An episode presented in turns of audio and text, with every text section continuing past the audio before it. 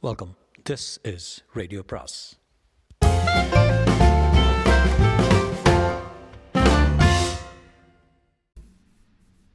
சுஜாதாவின் யவனிகா பாகம் எட்டு. கணேஷ் வியப்புடன் எப்படி கிடைச்சதும் என்றான். அது சரியா தெரியல. கிடைச்சிருச்சு. இனிமே அவங்கள தேட சொல்ல வேண்டாம்ட்டாரு ராஜா. வசந்த் நான் என்ன கேனைங்களா? என்றான் கோபத்துடன். இரு வசந்த். இல்லை பாஸ். இவங்க எல்லாரும் சேர்ந்துட்டு நம்ம கூட ஒரு விளையாட்டு விளையாடுறாங்கன்னு தோணுது எனக்கு. சிலை தொலைஞ்சிருச்சு தேடுங்கிறது. நாம் லோ லோன்னு சிம்மி நாய் போகிற போகிற பிஸ்கட்டுக்கு அலையிற மாதிரி அலைஞ்சு தேடுறது. திடீர்னு கிடச்சாச்சு தேடாதேங்கிறது. எத்தனை டைம் வேஸ்ட்டு மூணு கேஸை அட்ஜர்மெண்ட் வாங்கிட்டு அலைஞ்சோம்ல.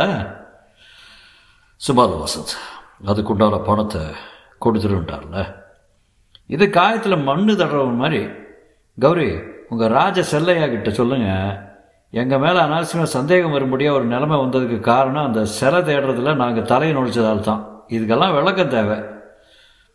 அவர்கிட்ட இதையெல்லாம் சொல்கிறேன் வசந்த். சொன்னால் விட்டு போதாது கூப்பிடுங்க அவரை. கணேஷ் ஏய் வசந்த் சுமார். கௌரி நீங்கள் போகலாம். உங்கள் வேலை முடிஞ்சிடுச்சுல உங்கள் மேலே பழி நீங்கிடுச்சுல. சந்தோஷம் தானே. அதனால் நீங்கள் போகலாம். ராஜா கூட நான் பேசிக்கிறேன். ஏதாவது தப்பு பண்ணியிருந்தா என்னை மன்னிச்சிருங்க கணேஷ்? எனக்கே இது புரியல. மன்னிப்போம் மறப்போம் என்றார் வசந்த். முதல்ல இடத்த காலி பண்ணுங்க. இனியும் உங்கள் கூட பேச எங்களுக்கு டைம் இல்லை. குட் பாய் ஏதாவது வேலை? தண்ணி லாரி வந்தால் சொல்லி அனுப்புகிறேன் கௌரி மிகுந்த துக்கத்தில் இருந்தாள். கணேஷ் நீங்களும் கோவிச்சிட்டீங்க. என் நிலைமை புரிஞ்சுக்கல. ஒரு காரியம் பண்ணுங்க கௌரி.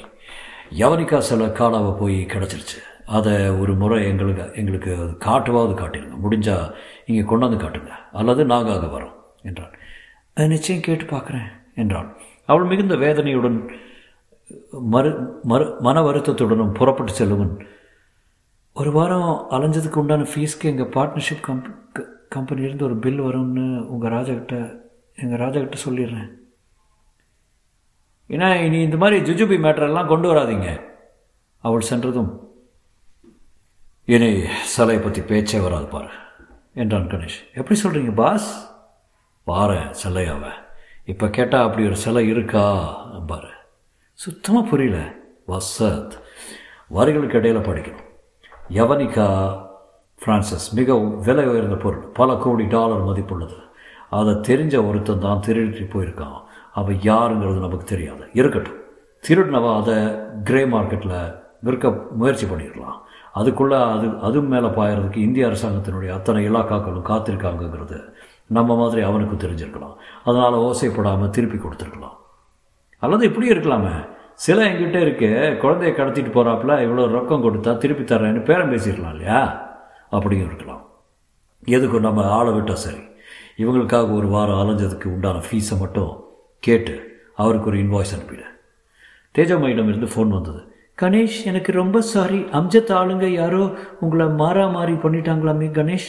எனக்கு ரொம்ப கஷ்டமாக இருக்குது இன்னும் அழுதுட்ருக்கேன் உங்களை எப்போ வந்து பார்க்கலாம்? தேஜு கொஞ்ச நாளைக்கு நீங்கள் எங்களை வந்து பார்க்காம தலைமறைவாக இருக்கிறது ரெண்டு பேருக்கு நல்லது. கவலைப்படாதீங்க. அடிதடி எங்களுக்கு சகஜம். அவங்கள பிடிச்சிட்டாங்க நாங்கள் பார்த்துக்குறோம் பெருசாக அடி எதுவும் இல்லையே. சாரி கணேஷ். என்ன கொஞ்சம் ஸ்விம்மிங் பூலில் பாஞ்சதில் ஜலதோஷம். அங்கே இங்கே ஊமக்காயம். என்னால் தான் இதெல்லாம் இல்லை தேஜு நான் சொன்ன முட்டாள்தனமான ஐடியாவும் காரணம். அம்ஜத் எவ்வளோ பொறாமைக்காரங்கிறது தெரியாமல் போச்சு. அதான் ப்ராப்ளம் கணேஷ். தலை உடைக்கிறான். போலீஸ்கிட்ட சொல்லியாச்சு இனிமே அவங்ககிட்ட வந்தால் கைது பண்ணிடுவாங்க. பயப்படாதீங்க. செல்ஃபோன் தொந்தரவாக அடிக்க அதை வசந்த் எடுத்தான். கௌரி படபடப்பாக ராஜா பில் எதுவும் அனுப்ப வேண்டாம். அமௌண்ட் எவ்வளவுன்னு சொன்னால் போதும். கேஷாக பே பண்ணிடுறேங்கிறாரு. அப்படி இன்வாய்ஸ் பண்ணித்தான் ஆகணுமா? ஃபார் சர்வீசஸ் ரெண்டர்ட் இன்னும் எவனிக்காங்கிற பேரை எங்கேயும் குறிப்பிட வேண்டாங்கிறாரு. ஏன்னா? யவனிக்கா அவர்கிட்ட இருக்கிறது யாருக்கும் தெரியக்கூடாதான் விஷயம் விபரீதமாயிடுமா? அப்படியா? அந்த சிலையை நாங்கள் பார்க்கணுமே. இப்போ சந்தர்ப்பம் சரியில்லை சமயம் வர்றப்ப காட்டுறேன்னு சொன்னார்.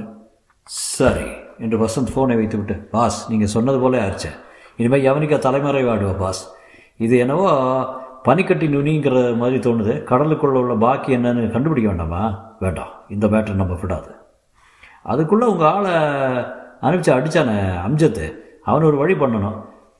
ஏர்போர்ட் போலீஸ் அவுட் போஸ்ட்டில் அவங்கள டீடைன் பண்ணி வச்சுருக்காங்களாமே. விசாரிச்சுட்டு வந்துடுறேன். நீங்கள் இருங்க என்றான் வசந்த். உடம்பெல்லாம் வலிடா. ஒரு லார்ஜ் பிராண்டி அடிக்க பாருங்கள் பறந்துடும் அந்த சிறிய போலீஸ் ஸ்டேஷனில் அவர்களை லாக்அப் ரூமில் அடைத்து வைத்திருந்தார்கள். அங்கிருந்து அங்கிருந்து அங்கிருந்து இன்ஸ்பெக்டர் உங்களுக்கு ஹிந்தி தெரியுமா? என்றார் தமிழ்ங்க ஹிந்தி பரவாயில்லாமல் பேசுவேன். இந்தியை தவிர வேறு எதுவும் பேச மாட்டேங்கிறான். சொல்கிறத பார்த்தா இவன் வேறு பார்ட்டி மாதிரி தெரியுது. வேறு பார்ட்டியா? ஆமாங்க அப்ஜத் ஷாவுக்கும் இவங்களுக்கும் சம்மந்தம் இல்லை. ஏதோ நடத்த நடுவாந்திர வாடகை அடிதடி பார்ட்டி மாதிரி இருக்கு. ஹை ஹைன்னு குதிரை ஓட்டிக்கணும் என்ன பாஷையோ?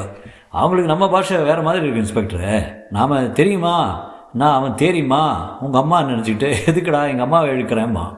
இவங்க எத்தனை நேரம் கஷ்ட க கஸ்டடியில் வச்சுருக்கலாம்? வேணும்னா காலை வரைக்கும் வச்சுட்டு nuisance case disturbing the peace அப்படின்னு சைதாப்பேட்டைக்கு கூட்டிகிட்டு போயிடலாம். எனக்கு என்னவோ இவனை ஏவி விட்டவங்க வேறு பார்ட்டின்னு தோணுது.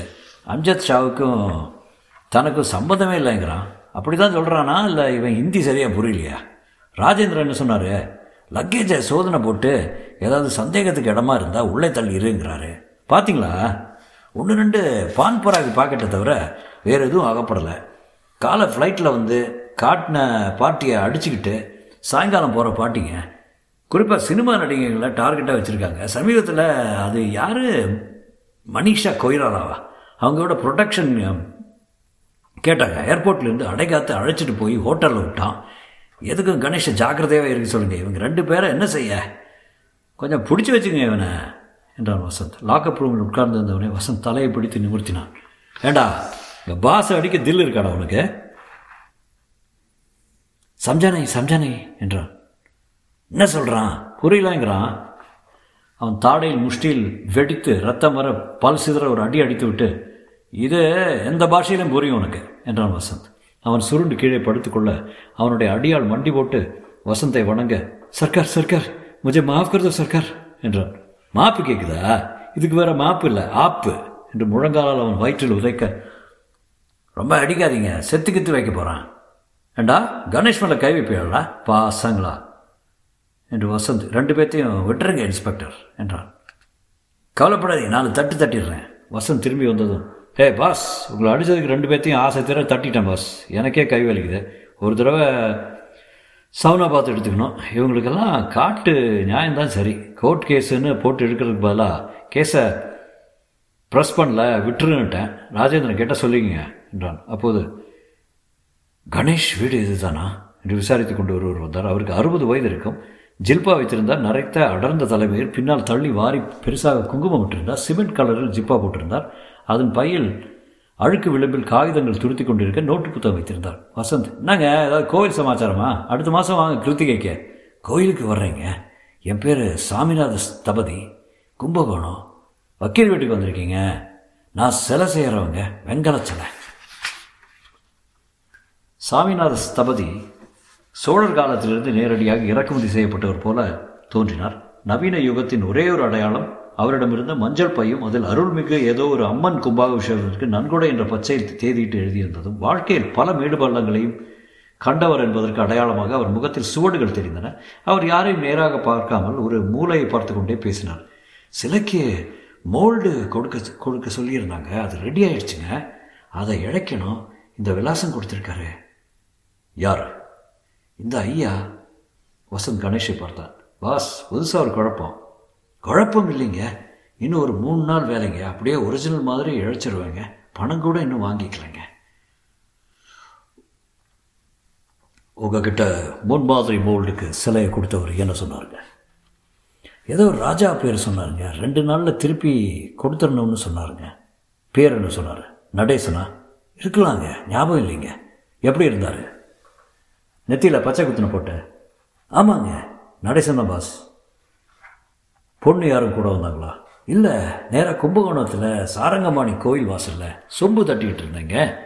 சாமிநாதனுங்கிறவர் நீங்கள் தானா நாங்கள் ப்ளஷர் காரில் அழைச்சிட்டு போய் ரெண்டு செட்டு நெய் தோசையும் டிகிரி காஃபியும் வாங்கி கொடுத்துட்டு சிலையை எடுத்து காட்டினாருங்க. ஆடிட்டனுங்க. கண்ணில் ஆனந்த பாஷ்மமாக நீர் வடிஞ்சதுங்க. காதலியை இழந்து திரும்ப போடுறாப்புல அந்த சிலையை பற்றி கேள்வி தான் பட்டிருக்கேன். கண் முன்னால் எவனிக்கா? சிலைகளில் நாளில் ஒன்று அதிரூப சுந்தரமான வடிவுங்க. கன்னத்தில் ஒரு வெட்க தெரியும் பாருங்க. எந்த விதமான மிகையும் இல்லாமல் அப்படியே ரெண்டு ஸ்தனங்களும் செவ்வில நீர் போல.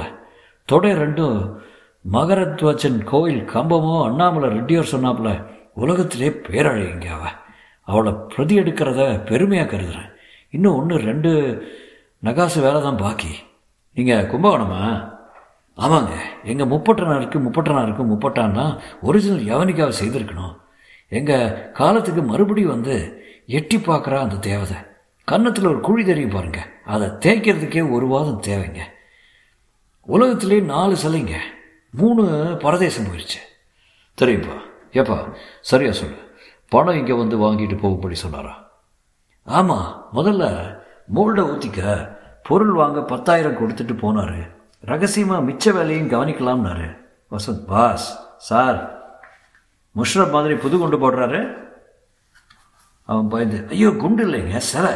கணேஷ் நிதானமாக யோசித்தான். அவனுக்கு ஒன்றுமே புரியவில்லை. அவ்வப்போது மூக்கை உருவி கொண்டான். சில சமயம் சிரித்து கொண்டான். பாஸ் இதில் சிரிக்கிற மாதிரி எதாவது இருக்கான்னு வசந்த் நீ என்ன புரிஞ்சுக்கிட்டேன் இதில்? Simple case close. சிலையை டூப்ளிகேட் எடுக்க ஏற்பாடு செய்திருக்காங்க. சிலை காணாமல் போகவும் இல்லை ஒரு இழவும் இல்லை.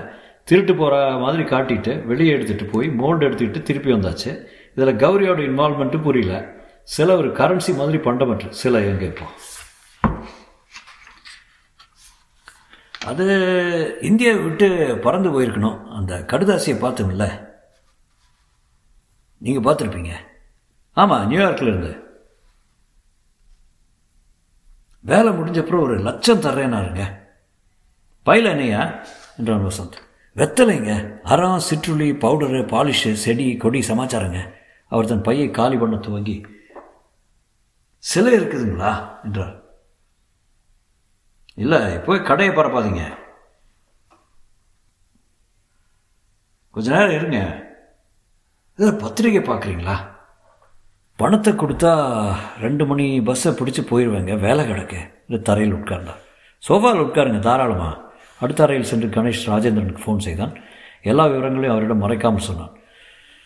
எனக்கு ஒன்றுமே புரியல ராஜேந்திரன். சில திருட்டு போனதுக்கும் போனதாக ஏன் காட்டணும் பிரதி எடுத்து திருப்பி வச்சிட வேண்டித்தானே கணேஷ் சில நாட்டை விட்டு வெளியே போயிட்டதா இன்டர் போலில் தகவல் கிடச்சிருக்கு. அந்த ஸ்தவதியை விடாதீங்க. இங்கேயே வச்சுருங்க. வந்து விசாரிக்கிறேன். ஃபிலிம் ஸ்டார் என்ன பண்ணீங்க? ஏன் கேட்குறீங்க அந்த ப்ரெஸ் கான்ஃபரன்ஸ் அமர்க்களத்துக்கு பிறகு தேஜாமயியை பீச் ஹவுஸில் தலைமறைவாக இருக்கும்படி சொல்லியிருக்கேன். எனக்கு ஆபத்து வந்தால் போல் அவளுக்கும் வரலாம்னு எச்சரிக்கை தான். அவள் போர் அடிக்குதுன்னு நச்சரித்துக்கிட்டே இருக்கா. அகால வேலையில் அழைத்து தொந்தரவு செய்கிறா வசந்துக்கு விடாமல் பல பேரிடம் வந்து ஃபோன் வருது. கேன் யூ இமேஜின் அகில உலக தேஜமயி நற்பணி மன்றத்துக்கு சார்பில் இளையதலைவர் வசந்த் ஏதோ ஒரு ரத்த தானத்துக்கோ கம்ப்யூட்டர் வகுப்புக்கோ தலைமை தாங்கும்படி பணிபன்புடன் கேட்டுக்கொள்ளப்படுகிறான் எங்கே போயிட்டுருக்கோம் கணேஷ்? எல்லாம் சம்பத் ஏற்பாடு செய்கிறார் என்பது தெரிகிறது. கேட்டால் ஐயோ அதை ஏன் கேட்குற இதை ஒன்றும் பண்ண முடியாது. மாதம் மாதம் அவங்களுக்கு கப்பம் கட்டி ஆகணுமா மாட்டேன்னா என்ன செய்வாங்க? மாட்டேன்னு யாருமே இண்டஸ்ட்ரியில் சொல்கிறதில்ல சொல்லி பாருங்களேன். ராஜேந்திரன் எதுக்கு வம்பு? அவனுக்கு இருக்க போகிற புகழ் மூணு வருஷம். இது தமிழ்நாட்டில் வேலை இல்லாத இளைஞர்கள் அதிகங்கிறத நிரூபிக்கிறது. ஒரு விதத்தில் டிஸ்ட்ரிபியூஷன் ஆஃப் வெல்த் மேலும் புதுப்படம் வந்தால் நட்சத்திரம் கட்டி ஓட்டி ஊர்வலம் போய் ஒரு வாரத்துக்காக தியேட்டரை ஒப்புறாங்க இண்டஸ்ட்ரி மரண படுக்கையில் இருக்கிற நிலையில் இதெல்லாம் ஆக்சிஜன் போல். இதனிடையே அம்சத் மறுபடி மறுபடி செல்போனில் தொந்தரவு பண்ணி கொண்டிருந்தான் அவன் பாடம் எதுவும் கற்றுக்கொண்டவனாக தெரியவில்லை. ராஜேந்திரனுடன் தொலைபேசி விட்டு கணேஷ் புறப்படும் முன் ஸ்தபதியை முன்னரையில் எட்டி பார்த்தான் சோபாவில் உட்கார்ந்திருவரை காணவில்லை. சாமிநாதன் ஸ்தபதி என்று வசந்தம் விழித்து பார்த்தான். சோஃபாவில் அந்த கும்பகோணம் மஞ்சள் பை அப்படியே இருந்தது. பாத்ரூமில் போய் பாரு வசந்த். இல்லை எங்கே போயிருப்பார்? ஒருவேளை காஃபி கிஃபி அடுத்தா போல் எங்கேயாவது போயிருக்காரோ. அப்போதுதான் வசந்த் சோஃபாவை கவனித்தான். பாஸ் சோஃபாவில் பாருங்கள் அங்கே லேசாக இரத்தக்கரை இருந்தது. அது மெல்லிய நேர்கோடாக சோஃபாவிலிருந்து இறங்கி மெல்ல அந்த அறையில் மற்றொரு கதவை நோக்கி சென்றது. Was something wrong boss something very wrong எங்கேயோ ஆரம்பித்து எங்கேயோ போயிடுச்சு. சாமிநாதன் சாமிநாதன்! கொஞ்ச நாடி முன்னாடி இருந்தீங்களே எங்கே போகிறீங்க சாமிநாதன்? அடுத்த அறையில் வாசல் சபதி சாமிநாதனின் உடல் கிடந்தது. ஒரு கால் முடங்கி ஒரு கால் நீண்டு மண்டையில் கபால வெடிப்பில் உடைந்து உள்ளே கொஞ்சம் வெள்ளையாக தெரிய அவர் முகத்தில் எந்தவித அதிர்ச்சியும் இல்லாமல் முற்றிலும் எதிர்பாராத விதத்தில் ஒருவேளை பின்புறத்திலிருந்து அடிபட்டிருக்கலாம் என்று தோன்றியது. அவர் கையில் இருந்த கும்பகோணத்துக்கான பஸ் டிக்கெட்டை அங்கே இல்லாத யாரிடமோ காட்டிக் கொண்டிருந்தார். முகத்தில் லேசாக சிரிப்பு இருந்தது. வசந்த் முதல்ல இந்த கௌரியை கூப்பிடு. கௌரி கணேஷியர் கும்பகோணத்திலிருந்து ஒரு ஆளை நீ இங்கே அனுப்பிச்சியா? புரியல. சுவாமிநாத ஸ்தபதின்னு வெங்கல சிலை பண்ணுறவர் இல்லை கணேஷ் ஒருவேளை நடேஷ் தான் அனுப்பிச்சாரோ என்னவோ? அவருக்கு தான் கும்பகோணம் ஸ்தபதிகள்லாம் எல்லாம் தெரியும். ஏன் என்னாச்சு இப்போ? சாமிநாத ஸ்தபதி இங்கே வந்து மண்டை போட்டுட்டார். உடனே வா. ஏற்கனவே நீ உண்மை முழுக்க இன்னும் சொல்லலைன்னு பற்றி சொல்லுது. நல்லா மாட்டி விட்டேம்மா எங்களை நீ. லா ஸ்கூலுக்கு ஒரு அப்ளிகேஷன் போட வேண்டியிருக்கு. அதை முடிச்சுட்டு வரேன் கணேஷ். என்றான். தொடரும்.